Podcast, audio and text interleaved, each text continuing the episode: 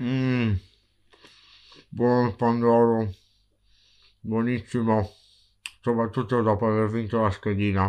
Ma l'hai comprato coi soldi della schedina? No, ce l'avevo già in casa, ma e soprattutto non costa così tanto come in America. Beh, a parte che se tu fossi un vero compagno di squadra, i soldi della schedina li metteresti nel salvadanaio, quello per la Lamborghini, che siamo a tanto così dal poterci permettere l'accendisigari. Ho visto tutte le sfighe che mi sono capitate quest'anno, me li tengo proprio tutti volentieri. Tra l'altro sono uscito da due fantasy su due questa settimana, quindi mi tengo volentieri la mia schedina vinta che avete visto anche pubblicata sui social, visto che mi stai asfaltando nei pronostici almeno. Mi sembra giusto mangiarmi il pandoro come promesso. C'è chi annega i dispiaceri nell'alcol, eh, vedo che invece Luca un po' il dispiacere del, dei fantasy, un po' la celebrazione per questa schedina va giù di Pandoro, eh, io faccio partire la puntata, tu intanto deglutisci. Palla 2.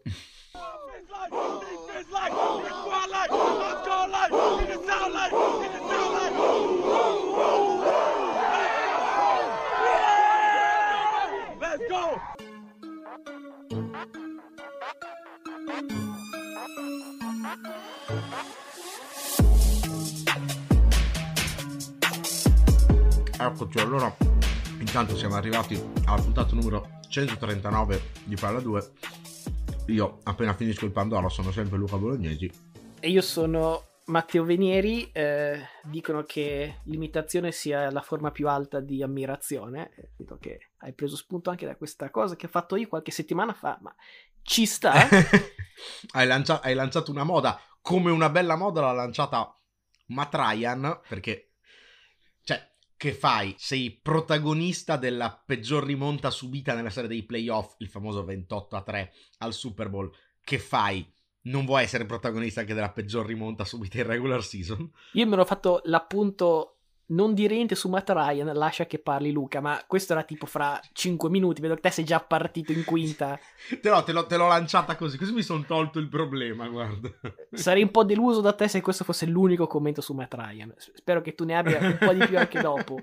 Per lanciare ulteriormente la prima partita, che ovviamente è Minnesota-Indianapolis, vorrei anche fare un mini cappello introduttivo perché è stato un weekend NFL, week 15, così fuori di testa che paradossalmente rafforza le convinzioni, o meglio le non convinzioni di settimana scorsa, quando avevo detto è ovvio che quando vedi chi vince il Super Bowl, poi guardi indietro, fai il grande highlight della stagione e vedi solo le cose belle. Se in week 15 dovessi dire di aver visto una squadra fare una partita così convincente e dominante che, beh, è ovvio che è quella favorita per il Super Bowl, direi una bugia. Hanno fatto fatica veramente tutte il gap fra le squadre migliori e quelle, non dico peggiori, ma in zona wild card si sta veramente assottigliando. La stagione è ancora apertissima. Beh, Green Bay è stata quella che ha fatto la prestazione più solida. La prima dell'anno, credo, eh, un po' tardi forse. Mi scappa da ridere già così. Dicevo, tutto può succedere in questa stagione, ecco, nessuna partita incarna questa filosofia quanto Minnesota, Indianapolis, giocata sabato, i Colts sono andati avanti 33-0 in un primo tempo dove Minnesota non è che si spara sui piedi, si, si crivella con un Kalashnikov a più riprese, punt bloccato, fake punt fallito, fumble e pick six. Alla fine Indianapolis raccoglie e ringrazia, veramente non è che faccia chissà che l'attacco. Invece nel secondo tempo si materializza eh, il Minnesota Miracle 2.0. Non ha ancora un nome questa, questa cosa successa sabato, provo Minnesota Miracle 2.0 è un po' pigro, però intanto la butto lì. Eh, che invece è molto meno frutto di episodi, quanto invece eh, figlio di uno stratosferico attacco dei Vikings, dove Cook, Jefferson, Thiel, Hawkinson, Osborne, tutti sono protagonisti di giocate chiave. Architetto di tutto ciò, Cousins, 4 touchdown, 460 yard, di cui 417 fra secondo tempo e overtime, che è un nuovo record NFL purtroppo sulla maglia ha scritto Cousins e non Mahomes, altrimenti se ne parlerebbe da qua fino a Capodanno, però mi sembra giusto fare anche un plauso al capitano Kirk che veramente ha fatto una gran partita, nonostante quel kamikaze di Jalen Regor che ha 100% sulla coscienza entrambi gli intercetti, andate a rivedere, sono tutti colpa di Regor. Alla fine il finale è Minnesota 39, Indianapolis 36 e i Vikings vincono l'NFC North dopo 5 anni e aggiungo dopo la brutta sconfitta di settimana scorsa. Ogni rimonta sostanziosa, a maggior ragione se parliamo della più incredibile di sempre, ha da una parte degli eroi dall'altra, proprio per forza di cose, degli zimbelli. Finiti gli aiuti esterni di Minnesota soprattutto, ma mettiamoci pure quelli arbitrali, perché no? Indianapolis produce 3 punti nei successivi 40 minuti. La statistica, appunto, quella da record ormai la conoscete, nessuno aveva mai rimontato un svantaggio di 33 punti. Scalzati i Bills, che nel 93 rimontarono 32 punti agli Oilers, Bills capitanati dal quarterback Frank Reich, lo stesso Frank Reich cacciato per far posto a Jeff Saturday, che non ha passato un bellissimo Saturday in panchina. Minchia, mi si è aperta la finestra, sono entrati i pinguini con questa. Su ESPN era passata la grafica prima di inizio partita. Saturday è il primo coach che si chiama Saturday ad allenare di Saturday. Portato un po' sfiga sta cosa qua. ehm, chiudo piuttosto con una considerazione sui Vikings, che ogni tanto si usa e si abusa il concetto di questa squadra può vincere contro chiunque e perdere contro chiunque. E questo è veramente Minnesota, ci hanno scolpito in faccia. È una prestazione che dà fiducia in, in chiave playoff, proprio per niente.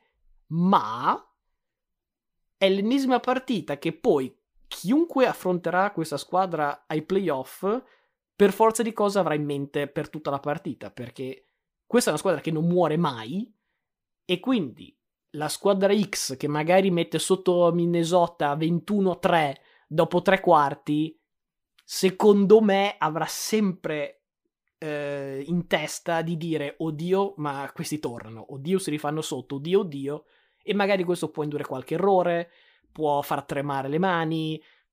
Ti dico, Minnesota eh, resto dell'idea che non sia la squadra da seed numero 2 in NFC come è in questo momento, ma è una squadra che proprio per questa capacità di essere un po' tipo gli zombie nei film che sono sempre lì che ti rincorrono, gli spari in tutte le parti e si rialzano sempre, ecco, non muoiono mai e questo è un tipo di squadra che può far paura in prospettiva. Eh, sicuramente più solida la rimonta su Buffalo che questa, perché quantomeno non c'era Matt Ryan dall'altra parte, anche perché allungo un po' il discorso fatto in precedenza, oltre a essere patron della peggior rimonta subita nella storia del Super Bowl e della regular season, anche all'NFC Championship è riuscita a, a, insomma, a subire una rimonta Matt Ryan e anche la peggiore nelle series internazionali, cioè è proprio il record ovunque.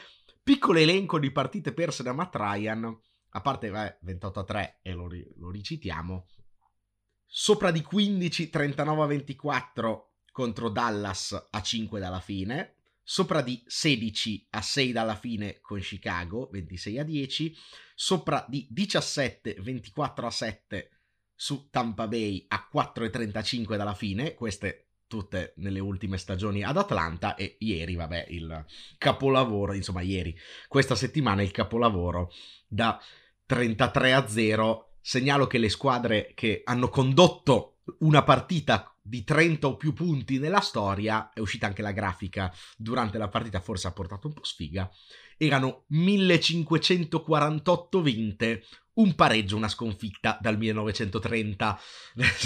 Ha...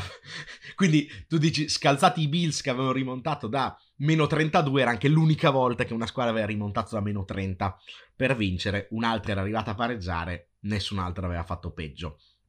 Minnesota poteva vincerla ben prima del supplementare se non fosse arrivata un, un fischio osceno, ma di quello poi magari ne parliamo dopo.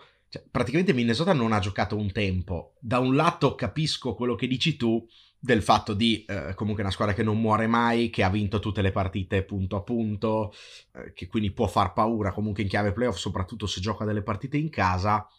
Ecco, però è anche una squadra che non ha giocato metà partita contro una delle peggiori squadre della Lega. Insomma, un po' lo stesso discorso di Dallas la sc- settimana scorsa eh, con Houston. Ci sono dei pregi perché comunque sei riuscito a vincerla, ci sono dei difetti perché sicuramente non è una squadra schiacciasassi, cioè quello che ha fatto vedere San Francisco nelle ultime settimane sicuramente non è paragonabile a quello che sta facendo vedere Minnesota. All'intervallo erano tutti lì a dire ah, peggior seed numero due della storia dell'NFL, queste robe qua. Io penso che la verità stia un po' nel mezzo. Possono fare uno scalpo eccellente, magari i playoff, non penso possano fare una run seria. Comunque, per carità, la division l'hanno vinta, era la prima partita della mia famosa schedina, quella del Pandoro di prima. L'avevo già, c'era già un piccolo strappo, cioè la stavo già buttando, l'avevo già pallottolata, l'ho recuperata dal bidone a un certo punto. Avevo già spento la partita, poi a un certo punto apro, ho visto 36 a 21 a 6 dalla fine, ho detto, eh, due score a 6 dalla fine, non impossibile, aspetta che la accendo. Non succede, ma se succede, successo, non l'ho dovuta rifare, per fortuna la, la, schedina, però insomma i temi sono un po' quelli, cioè abbiamo deriso i Raiders perché hanno perso con Indianapolis, qui non ci siamo andati tanto distanti. Legata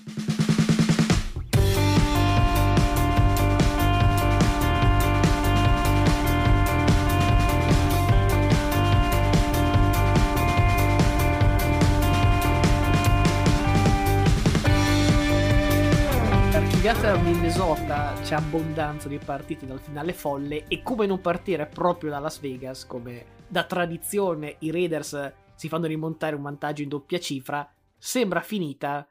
Ultimi 32 secondi di partita, touchdown di Killan Cole che definirei dubbio, comunque confermato da dei replay che sono iperpixelati, sembra la qualità video della, della Game Boy Camera.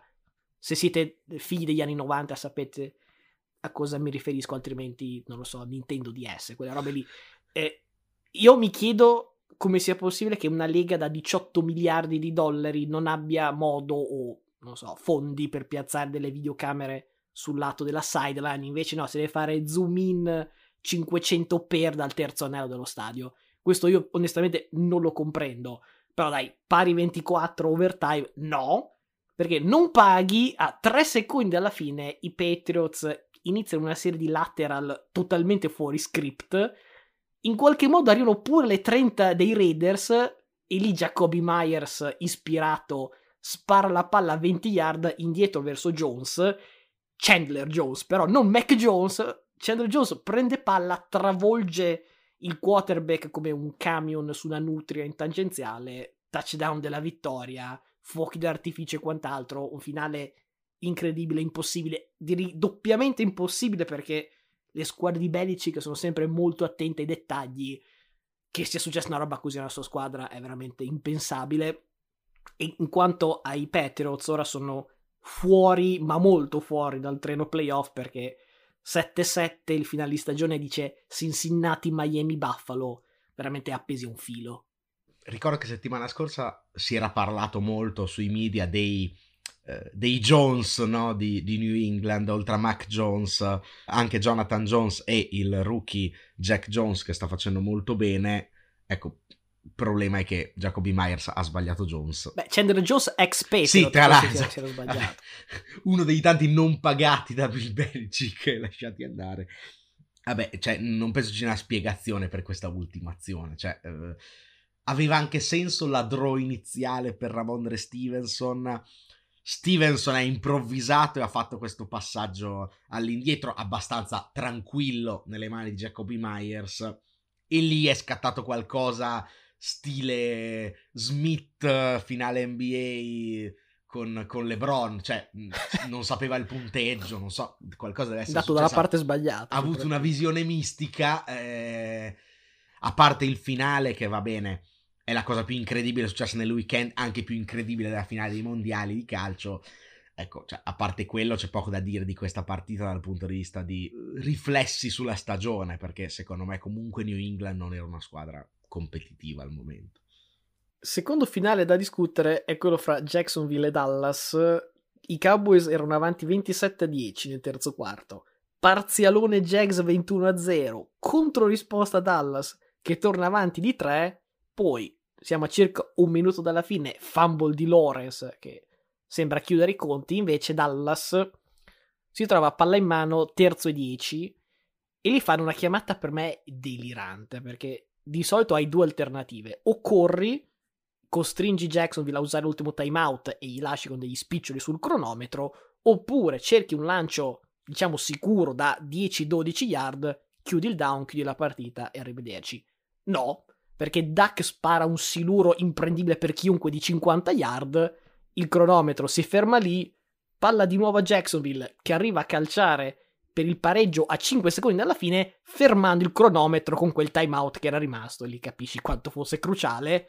Overtime e un bel pick six di Prescott al secondo intercetto di giornata regala la vittoria ai Jacksonville Jaguars, ai miei Jacksonville Jaguars, pronostico folle e grande infatuazione di inizio anno, sono ancora vivi per i playoff, non molliamo boys. Da notare che dal suo ritorno dall'infortunio nessun quarterback ha più intercetti di Prescott e credo legittimamente sia uno degli imputati, però andrebbe anche fatto notare che la difesa che a inizio anno era incredibile sta veramente calando la distanza e questo in prospettiva playoff preoccupa abbastanza. Lawrence invece fa un'altra prova maiuscola, 4 touchdown, una serie di giocate clutch, tolto. Quel fumble e un intercetto è molto presto per parlarne, però visto che il discorso già serpeggia da qualche settimana, io già da oggi lo prenoto in top 10 per la top 10 quarterback dell'anno prossimo. Ostia, addirittura. No, sicuramente eh, sono innegabili i, sue, i, suoi miglioramenti, come, come detto due settimane fa, è anche innegabile che continui a fare qualche porcheria, ma è meglio, secondo me, un po' così qualche porcheria e tante belle giocate che un po' il giocatore passivo che si era visto al... tante volte l'anno scorso da 0 touchdown, 0 intercetti, 1-1.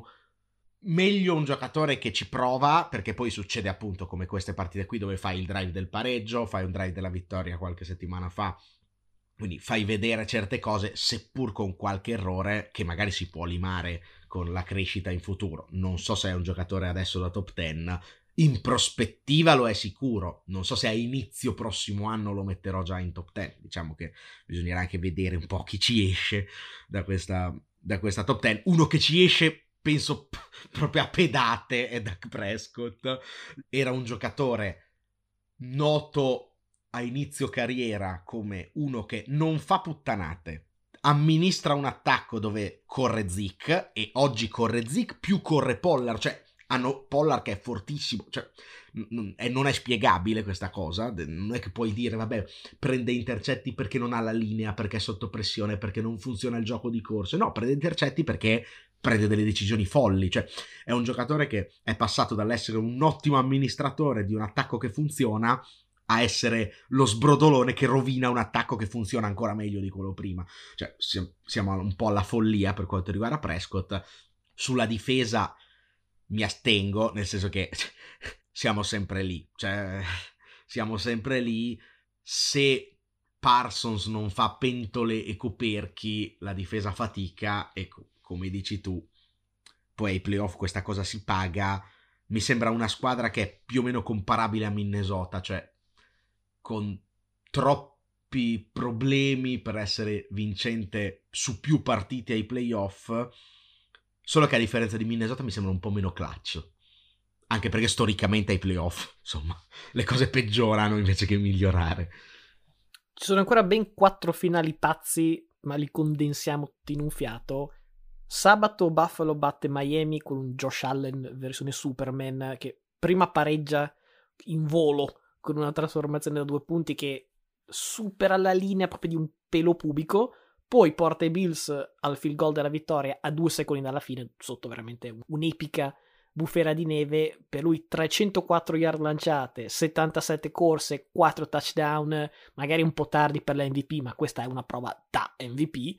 Buffalo resta quindi davanti a Kansas City per il seed numero 1, Kansas City che fatica da matti contro una Houston che di nuovo vende cara la pelle, la costringe all'overtime. Houston da settimane eh, era ultima nei power ranking invece all'ultimo power ranking Kansas City era la prima. Ecco, Kansas City non so se sarà prima, ma sicuramente Houston non sarà più ultima perché ha fatto prove gagliarde, la metterei più che ultima nel power ranking, prima nel power tanking, perché conferma il suo ruolo da futura squadra col, con la pick numero uno, un bel fumble suicida in overtime, palla e vittoria ai Chiefs. Complimenti ragazzi. Sempre in AFC West, balzo playoff dei Chargers che battono Tennessee che pure aveva pareggiato a 49 secondi dalla fine con un tunnel pure zoppo. Herbert gioca maluccio, ma anche abbastanza male, due intercetti non da lui, poi si redime perché fa un ultimo drive celestiale, apparecchiata la tavola per il field goal della vittoria, anche qui a 5 secondi dalla fine. E infine c'è un'altra squadra che arriva a calciare nel finale, però senza fortuna, sono i Jets che prima si fanno infinocchiare con forte inches dove regalano a Detroit il touchdown del sorpasso da eh, più di 50 yard a meno di due minuti dalla fine, poi sembrano tornare di Vizza, Wilson chiede un impossibile quarto e 18, poi eh, peccato che il field goal della vittoria da 58 yard tipo finisce fuori e quindi cruciale vittoria dei Lions. Per citare il gladiatore, eh, are you not entertained? allora, intanto la guffata live del commentatore no, eh, va a calciare New York, Greg the Leg Zerline Sboink, penso uscito di 50 metri, sulla bandiera del calcio d'angolo è arrivato il calcio. Vabbè, insomma, simpatico però che Detroit trovi il modo adesso di vincere le partite. Eh, per anni ha trovato il modo di perderle, è in una striscia positiva, ne avete 3 su 3 a dicembre, è a mezza partita dai playoff vincono, si divertono. Ho visto la bellissima settimana scorsa, non l'avevamo citata, ma una bellissima battuta di Dan Campbell che sul quarto down chiuso con lancio al lineman, al rookie lineman Penay Sewell, aveva detto mi ero distratto col pubblico e non ho visto la chiamata. Quando ho visto che avevano chiamato su quarto down, il lancio a, al lineman ho detto oddio santo! E per fortuna l'avevamo già chiuso. Questo... faccio un attimo un, un mini inciso perché l'ho sentita anch'io sta cosa qua. I casi sono due. O l'ha detto per fare una battuta. Sì, beh, penso che fosse. Questa è l'interpretazione che ho dato io. Insomma. Se ha messo una roba del genere, torno a dire che va cacciato subito. Perché non puoi cioè, distrarti. Non era attento sulla. Beh, questo però implica fiducia totale nel proprio offensive coordinator e al proprio QB. Sì, il problema è che poi magari passa, passa il messaggio alla proprietà che, beh, allora facciamo l'offensive coordinator head coach e cacciamo sti idiota. Cioè, io eh starei attento a fare battute. Sì, così, eh. assolutamente, eh. sono d'accordo. Questi però sono problemi suoi. E no, invece per quanto riguarda eh, Houston, hai detto benissimo tu, cioè stanno facendo un lavoro spettacolare perché se, la, se, le giocano tutte, escono a testa alta, ma le perdono tutte perché hanno pareggiato a week one, poi ne hanno persa, ne hanno vinta una per sbaglio e fermi lì, sono solidamente in corsa per la prima assoluta. Certo che Kansas City che prende 24 punti da, dall'attacco di Mills questo fa un attimo storcere il naso per quando ritroveranno gli Allen, i Joe Barro, peraltro hanno perso contro entrambi in stagione, ecco, qualche problema c'è, non so se sono più così solidamente primi nel power ranking, ne parleremo nelle prossime settimane.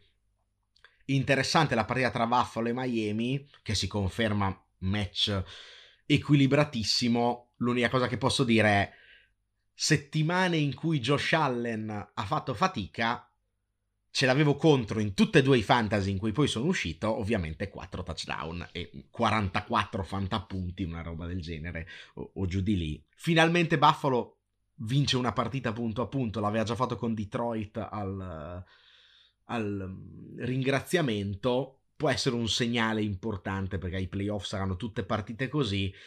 Per quanto riguarda i Chargers, Altra squadra che ha la moda come Minnesota e Dallas di giocare solo alcuni quarti. Hanno giocato il primo drive 7-0 e poi hanno giocato gli ultimi 5 minuti di questa partita. È stato sufficiente perché di fronte, ragazzi, Tennessee penso che potrebbe essere la peggior squadra che va ai playoff quest'anno, Tennessee, o, o, o ci siamo quasi.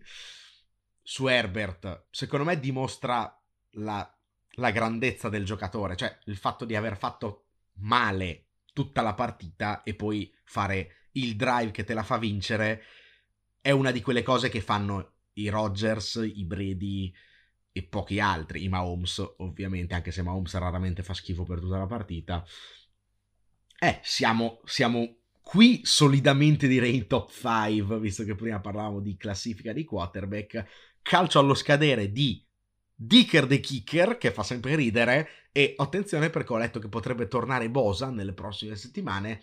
Se i Chargers decidono di giocare quattro quarti e non solo delle mezze partite, potrebbe essere una mina vagante. Tu li avevi al Super Bowl, sembra troppo, però insomma, non li vorrei incontrare.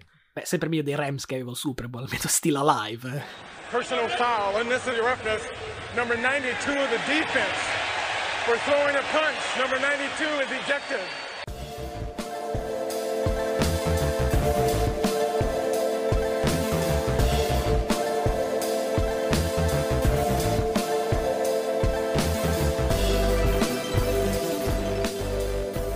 Già citato una marea di partite, ce ne sono ancora tante e le trattiamo adesso nelle perle dagli altri campi. Sì, sostanzialmente questo weekend è stato tutto una perla, come hai detto tu. 12 partite su 16 decise da un solo possesso, 3 overtime, 5 decise all'ultima azione della gara, se ci mettiamo anche il calcio sbagliato da, eh, dai, dai Jets. C'è stata la rimonta più ampia di sempre, l'abbiamo citata prima, Minnesota su Indianapolis, il finale forse più strano di sempre, con la follia completa di Jacoby Meyer, cioè un piatto ricco e variegato, cioè come andare dal dietista.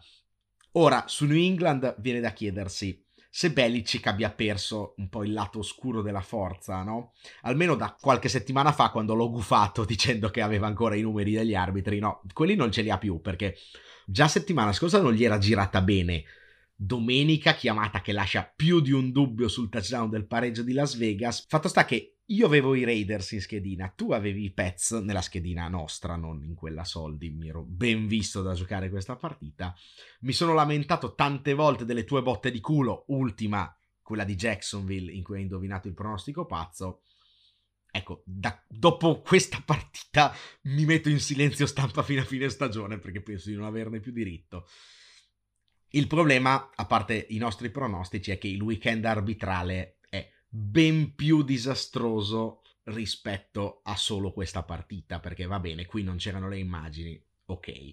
Nella gara di Minneapolis tu prima hai soprasseduto, ma cioè, io stavo per perdere la schedina, quella vera, a soldi, perché praticamente Minnesota nella rimonta recupera una palla con un fumble, la palla è viva, viene raccolta da un giocatore di Minnesota che la riporta in end zone, senza alcun motivo gli arbitri fischiano quando la palla viene raccolta. Fumble, palla recuperata da Minnesota, ma no touchdown. Non si capisce questo fischio. Tra l'altro, l'indicazione arbitrale è sempre lasciar correre, tanto poi si riguarda al video, oppure segnare touchdown, così poi la rivediamo automaticamente al video. Uno dei fischi più, più abominevoli dell'anno, almeno sicuramente. Ci sarebbe anche una brutta pass interference non chiamata Miami nella gara contro Buffalo, ma come ciliegina sulla torta c'è il Sunday Night Football dove nel finale succede letteralmente di tutto. Washington insegue a meno 8 i Giants e segna il touchdown del potenziale pareggio. Questo viene annullato perché eh, Terry McLaurin non parte sulla linea di scrimmage. Cosa fa il ricevitore di solito? prima dello snap dà un occhio all'arbitro che gli dice se è in linea o no. McLaurin dà un occhio all'arbitro e l'arbitro gli fa cenno di farsi un po' avanti. Lui si fa avanti di mezzo passo, l'arbitro fa segno che ok, poi parte l'azione, flag.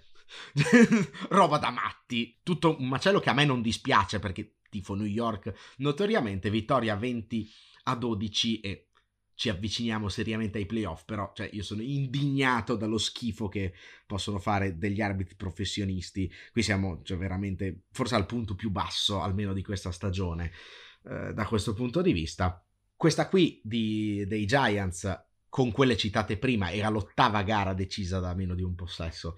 Tra parentesi, un'altra di queste riguarda San Francisco che vince a Seattle 21 a 13 nel Thursday Night Football e si aggiudica l'NFC West. Oh, Brock Purdy, alla seconda da titolare, diventa il secondo QB della storia dopo Aaron Rodgers a far registrare nelle prime due, appunto da titolare, un passer rating di oltre 115. Nuovo GOT? Ci siamo? Cioè, è già, è già lanciato. Philadelphia fatica decisamente più del dovuto a Chicago, vincendo 25 a 20, ma soprattutto perde Hertz per un infortunio alla spalla che dovrebbe tenerlo fuori almeno due settimane, dovrebbe rientrare comunque per i playoff, però settimana prossima c'è lo sconto diretto con Dallas. Non bene, la partita è anche la peggiore della stagione del running back Sanders che twitta. Non me ne frega nulla dei vostri fantasy, ecco, nemmeno a me frega una cippa della stagione di Philadelphia, quindi adesso se andate e perdete la prima ai playoff godo come un riccio, chiusa parentesi. Le ultime due partite decise da uno score solo riguardano invece l'NFC South, che questa settimana riesce a non perdere con tutte le squadre, anche se hanno tutte il record negativo, ci riesce solo perché due giocano una contro l'altra, quindi a meno di pareggi, sai, i Saints vincono 21 a 18 su Atlanta e tornano in corsa per la division perché alla fine sono tutte lì in una partita. Carolina dall'altra parte perde 16 a 24 a domicilio contro la Pittsburgh di Trubisky e con questa abbiamo chiuso le partite chiuse da un solo possesso per chiudere invece il discorso sull'NFC South, perde anche Tampa Bay, che però decide di fare le cose in grande perché va avanti 17 a 0 contro Cincinnati, poi decide di prendere un parziale di 34 punti consecutivi con 4 palle perse consecutive, una più stupida dell'altra. Alla fine la sconfitta è 34-23.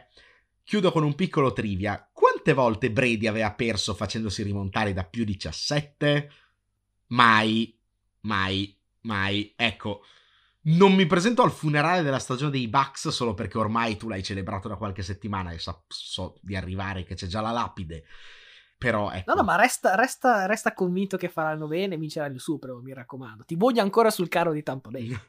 mi sento in dovere di fare un mini commento anche su Baltimore che riesce ad avere più yard di Cleveland ma a fare solamente tre punti dove fanno turnover on downs, eh, field goal sbagliati, Tucker che di solito non sbaglia mai, fumble, intercetti. È veramente la fiera dell'orrido. Io dico questo. Quante volte abbiamo detto ma Baltimore è veramente Lamar Jackson e il resto è un contorno che lui tiene insieme e fa sembrare quasi decente. Ecco, da quando è andato KO Lamar in tre partite i Ravens hanno una media di meno di 10 punti a partita, hanno 0 touchdown lanciati e 2 intercetti. Sostanzialmente senza di lui sembrano i Broncos con Wilson che hanno un'ottima difesa ma non segnano mai. Ecco, almeno Huntley costa un filino meno di Wilson. Però in prospettiva playoff Baltimore anche in prospettiva power ranking di settimana prossima non so dove la troveremo ma cioè già top 10 la vedo molto molto difficile.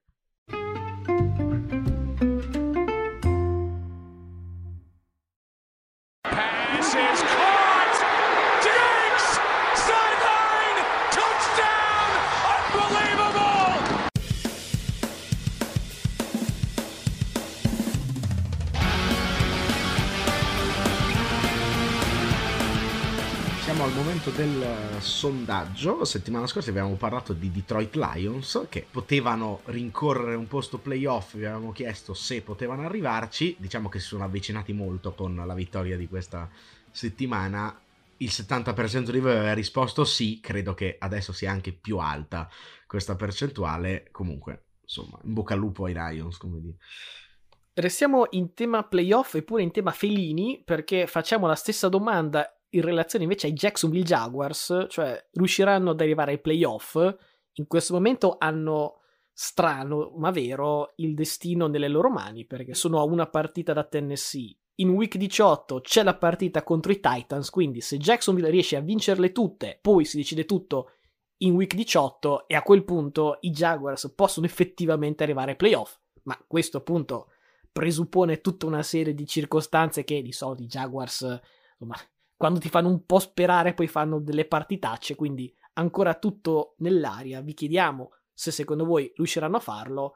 Per votare potete farlo se ascoltate tramite Spotify facendo swipe up e lì trovate il sondaggio, oppure ormai lo conoscete, la nostra pagina Instagram Palla2 Podcast con gli underscore, troverete il sondaggio nel corso della settimana. I want everybody to look at me. I'm gonna pass to coin after I say one thing. That's a W. Let's eat one. Let's eat one. That's a W.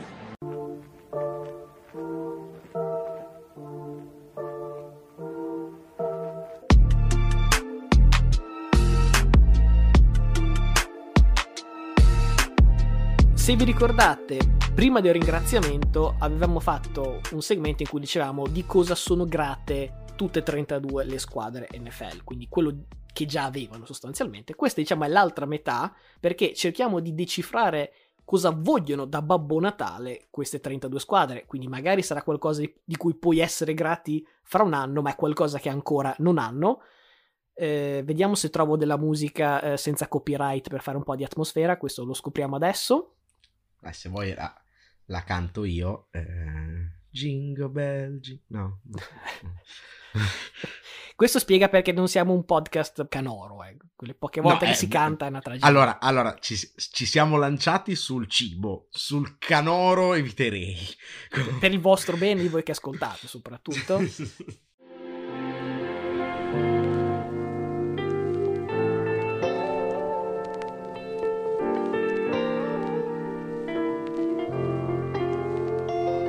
Quindi sostanzialmente immaginiamo queste 32 squadre scrivere a Babbo Natale e chiedere qualcosa. Per esempio, parti tu con gli Arizona Cardinals. Caro Babbo Natale, vorrei ritrovare gli scontrini degli ultimi contratti che ho firmato, ovvero Murray Kingsbury e il general manager, perché insomma mi sono un po' pentito. Passiamo velocemente, perché ovviamente stiamo sforando come al solito, agli Atlanta Falcons, che interpreterò. Caro Babbo Natale, vorrei che Desmond Reader fosse il mio QB del futuro. Pensavo che avessi fatto choke a fare ad Atlanta. No. no, no, quella è Dallas. Pensavo facessi l'accento georgiano, invece vedo che ancora bisogna lavorarci un po'. Eh, tocca a Baltimore. Caro Babbo Natale, qualche settimana fa avrei detto vorrei un top wide receiver Oggi dico datemi dei fagioli di Balzar per rimettere in campo la Mar, perché altrimenti siamo assolutamente spacciati. Buffalo Bills, caro Babbo Natale, vorrei un nuovo crociato per Von Miller. Era stato firmato per far la differenza, senza lui potrebbe essere un problema. Carolina, caro Babbo Natale, dopo un anno con Baker, Walker, Darnold, per piacere dammi un franchise quarterback al prossimo draft, ne ho bisogno. Chicago Bears, caro Babbo Natale, vorrei una bustarella con dei contanti, così poi possiamo firmare i nostri giocatori migliori invece che poi darli via per mancanza di fondi. Siamo a Cincinnati e caro Babbo Natale, vorrei un altro trip al Super Bowl per riprovarci anche quest'anno. Cleveland e caro Babbo Natale, vorrei che chiudessero tutti i centri massaggi, una bella chiamata alla, alla, polizia locale di Cleveland, così per evitare altre squalifiche che non si sa mai. Dallas, caro Babbo Natale, vorrei non cioccare nei playoff come, come faccio tutti gli anni. E anch'io personalmente vorrei non cioccare leggendo queste, queste letterine. Vado con quella di Denver. Caro Babbo Natale, vorrei il modulo, quello di Amazon, per fare il reso di Wilson a Seattle. Temo siano passati 30 giorni, quindi tocca tenerlo.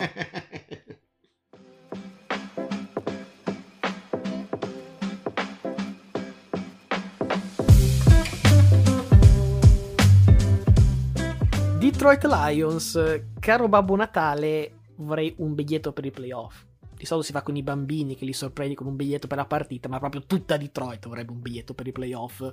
Green Bay, caro Babbo Natale, vorrei una bella tazza stracolma di ayahuasca, quella che piace tanto a Rogers, così tra le allucinazioni varie posso ancora convincermi di essere in lotta per i playoff. Beh, c'è poi Houston, che in realtà eh, leggo avere un desiderio non troppo impossibile. Caro Babbo Natale, vorrei finalmente la prima scelta assoluta, visto che ci provo tutti gli anni ma non ci riesco. Quest'anno mi sembra fattibile, caro Babbo Natale.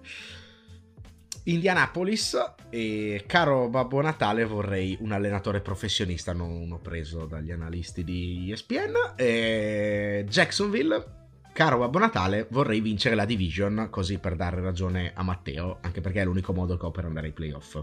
Kansas City, che sono un po' diciamo il bambino viziato, quindi fanno un, un desiderio abbastanza importante. Caro Babbo Natale vorrei una difesa forte come l'attacco, visto che l'attacco abbiamo decantato più e più volte. Ecco, invece la difesa è quella che ha subito il numero più alto di touchdown sul passaggio di tutta la lega. Non ideale quando si pensa a quello che succede ai playoff, dove di solito la difesa la fa da padrone.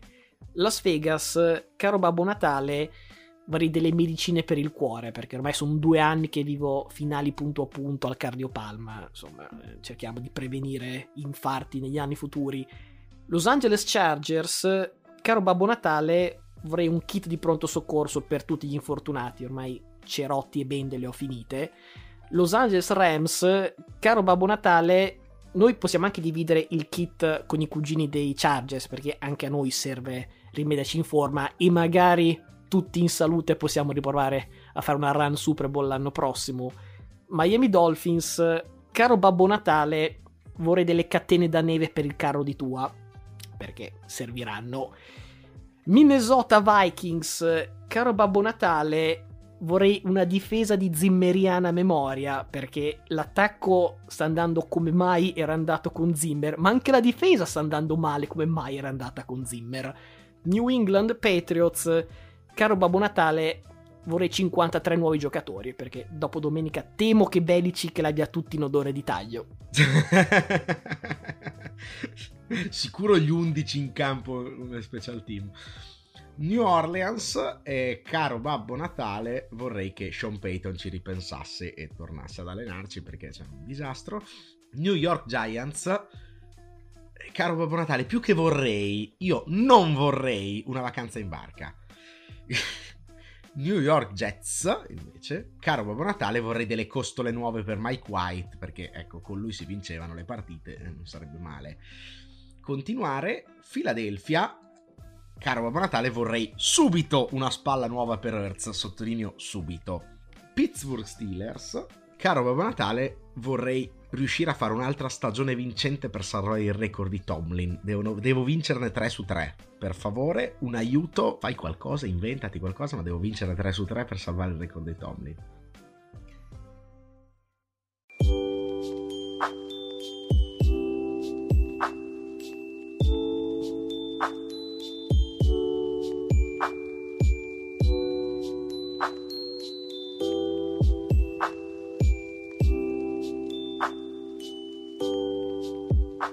Apro una breve parentesi perché sta diventando un po' macabra sta cosa. Abbiamo un crociato delle costole, della spalla, cioè dove le prende queste parti del corpo Babbo Natale? Perché c'è qualcosa di, di, strano dietro, ma facciamo finta di niente, andiamo avanti.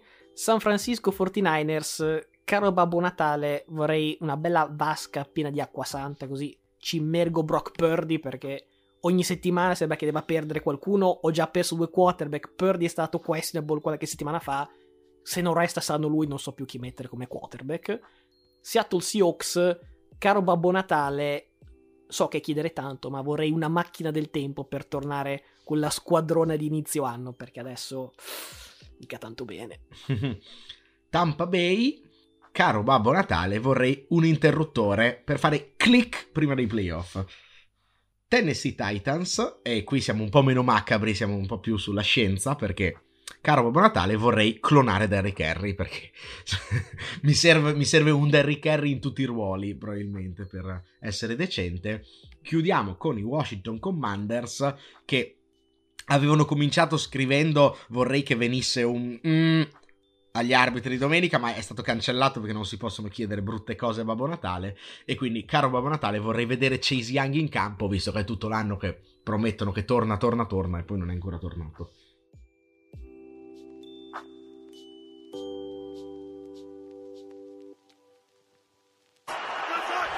Play clock at five.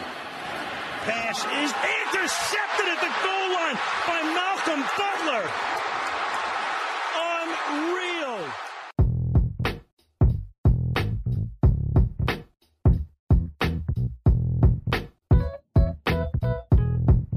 Prima di lanciarci con la parte NBA, dobbiamo chiudere quella NFL con i pronostici.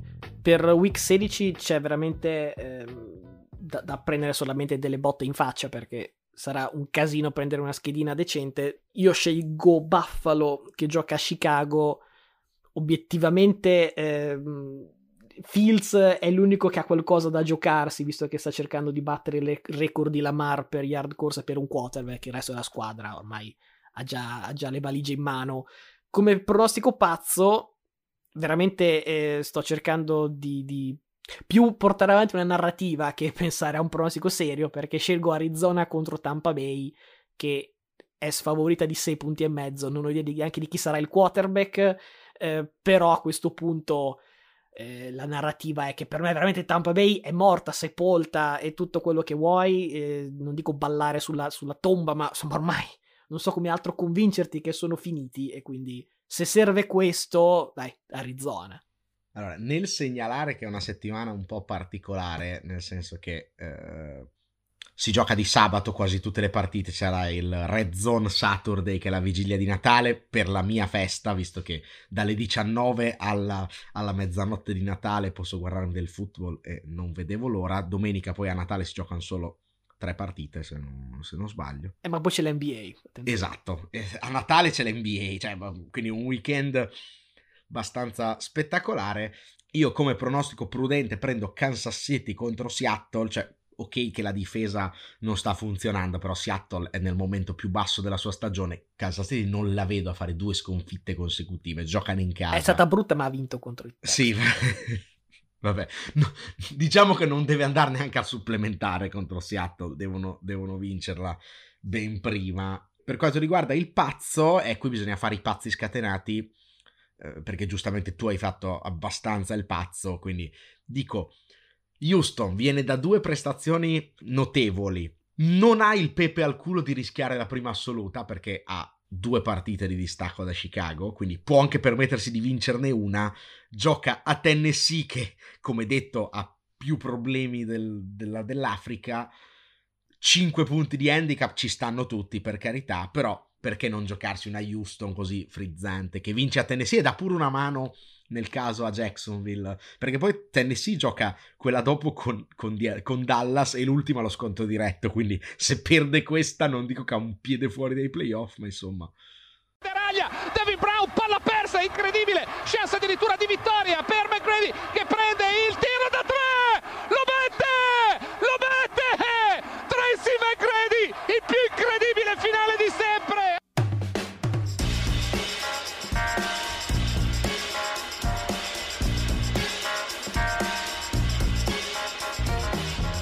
avevamo concluso la scorsa puntata, la parte NBA, parlando della top 10 dalla 10 alla 6. Per ricapitolare, Zion, Jamoran, LeBron, KD ed Embiid.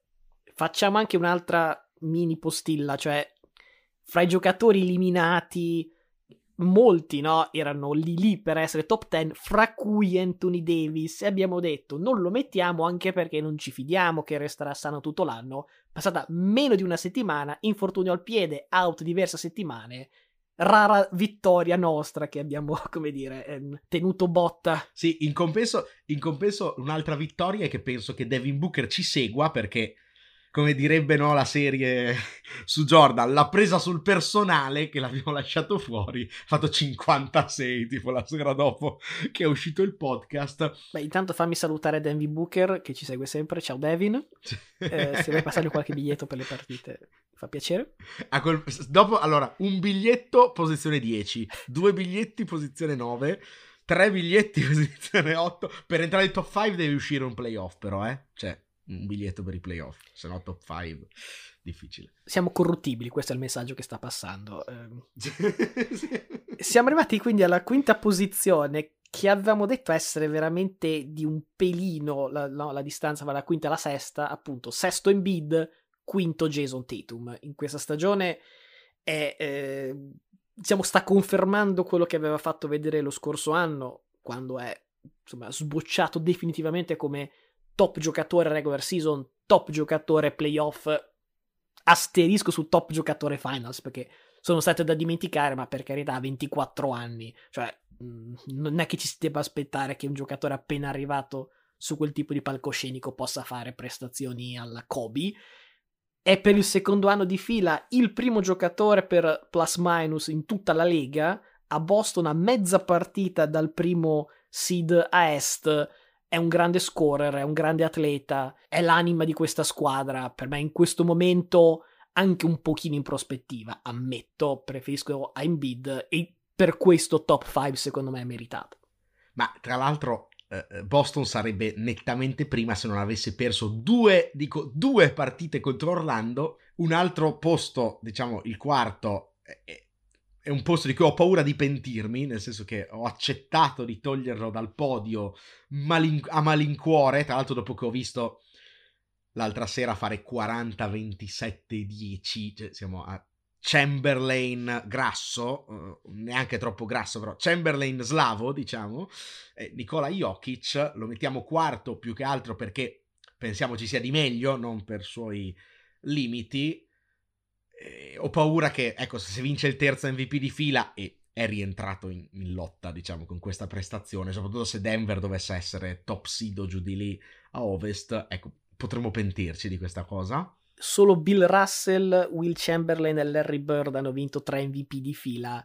Mi sembra che siano tre giocatori da potenzialmente top 10 all time che Jokic possa raggiungere questi tre mi sembra veramente impossibile è un giocatore incredibile per carità Jokic eh? cioè è secondo per PIR quasi una tripla doppia di media rispetto per essere il back to back MVP siccome stiamo andando veramente sempre più in alto e l'area è sempre più rarefatta è anche più eh, come dire necessario trovare ulteriori criteri per separare alcuni, soprattutto se si parla di podio, da quelli che magari possono esserci, però c'è un, c'è un ma. Ecco, il ma di Jokic è che rispetto ai tre giocatori che lo precedono, non ha tenuto questo tipo di rendimento ai playoff.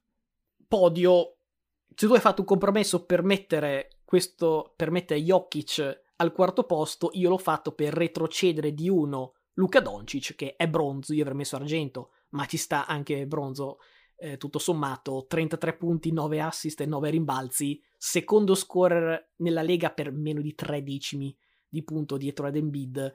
È un giocatore che onestamente sa fare di tutto e di più. Prima fuori onda ho fatto un paragone un po' fra, fra Jokic e Doncic perché sono due giocatori che più l'anno scorso che quest'anno, quando appunto Denver era senza molti top giocatori per infortunio, erano loro contro il resto del mondo e anche qui devo far notare che Luca contro il resto del mondo è arrivato a delle finali di, di conference.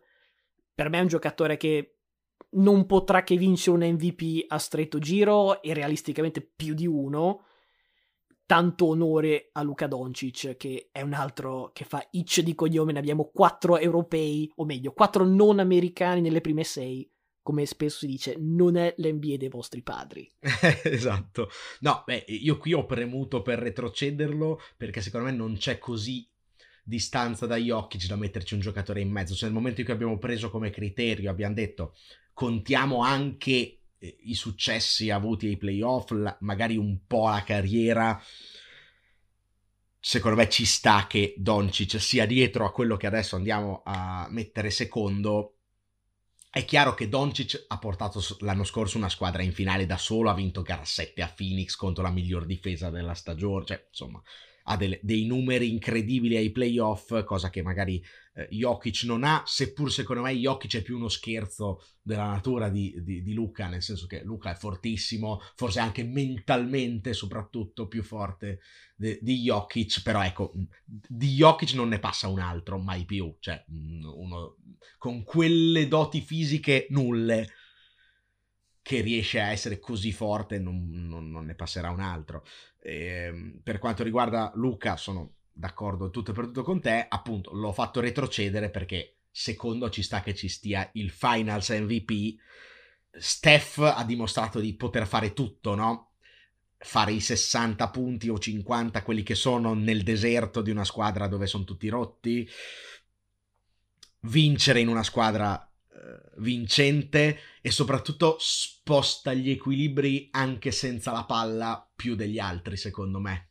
Cioè rispetto a un Luca che comunque è stradominante e risulta anche più dominante perché ha sempre la palla in mano la sola presenza di Steph in campo in una squadra va a modificare la geografia offensiva di, di una squadra ha cambiato il gioco letteralmente come modo di giocare e ci sta che sia secondo nel, nella stagione successiva quella in cui ha rivinto un'altra volta da Finals MVP dominando proprio mentalmente la serie perché eh, ricordiamo che ok Tatum hai detto non ha fatto così bene, però fino a metà di gara 4 la, la, la, serie era indirizzata verso Boston, poi Curry ha deciso che vinceva la serie e lì secondo me si è guadagnato questo secondo posto.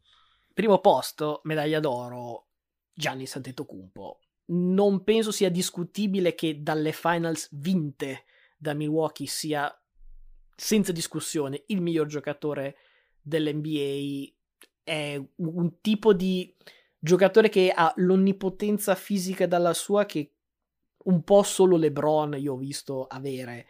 Non lo stesso tipo di giocatore, eh, per carità, ma quando parte palla in mano, visto fare una schiacciata l'altra sera contro, contro i Pelicans, dove dici, ma neanche se ci metti la, la, statua di Gesù Cristo di Rio de Janeiro fa qualcosa. Cioè, è il tipo di giocatore che se ti vedi arrivare contro in contropiede dici, ragazzi, cioè, io mi devo cavare perché voglio tornare a casa da mia moglie stasera.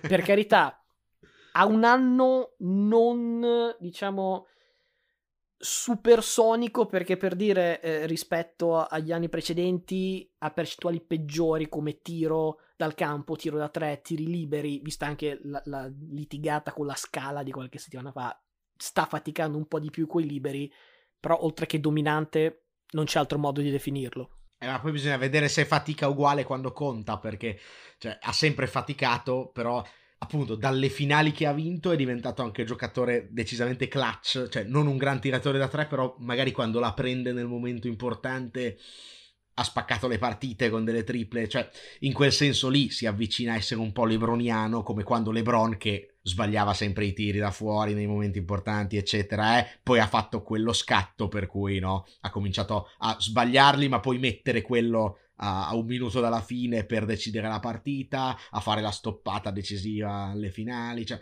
eh, eh, sta facendo anche lui quello scatto da fisico esagerato, talento esagerato a proprio presenza dominante all'interno della Lega. Ecco, esatto, perché giustamente ne parliamo poco, però per carità si poteva dire con Embiid è colpa nostra che non abbiamo accennato, però siccome in NBA gioca tutte e due le fasi del, de, della partita. Ecco, Giannis è anche un difensore stratosferico, quindi magari rispetto a Steph, Luca, Tatum eh, e, e altri giocatori citati non è il giocatore che due secondi time out per vincere la partita necessariamente disegni la giocata per Giannis, anzi si sono viste già partite dove o Middleton o Holiday hanno vinto la partita per lui. È anche un po' il discorso che anni fa eh, insistevo con LeBron, cioè non vorrei ossessionarmi con eh, l'ultimo tiro però l'ha messo Allen perché rimbalzo di Bosch era una tripla sbagliata di LeBron. Ok, però se LeBron fa 50 punti e arriva fino lì, insomma, ci sta che anche gli altri diano un contributo. Sì, poi oh, se hai due secondi, se hai due secondi non gliela do. Se ne hai otto già disegno qualcosa per lui. E, peraltro la cosa del clutch è mediamente interessante perché da quest'anno che hanno ridisegnato tutta una serie di trofei, questo vabbè, l'avete magari visto nelle ultime settimane, hanno aggiunto il premio per giocatore più clutch, che sembra difficile da, da decifrare, però insomma ci sono statistiche della serie. Eh, nei tiri, nelle partite decise da meno di un possesso con 5 secondi alla fine, quindi quel tipo di fattispecie che non è neanche così raro nella Lega. Primo mi risulta essere in questo momento SGA, altro escluso eccellente dell'ultimo minuto, ma escluso eccellente della top 10, ha fatto un partitone anche lui l'altra sera. Ecco, Giannis non è il tipo di giocatore clutch, magari lo diventerà, però ragazzi, quello che fa su due lati del campo non c'è un singolo giocatore, un singolo essere umano nella Lega che lo possa replicare, puro e semplice.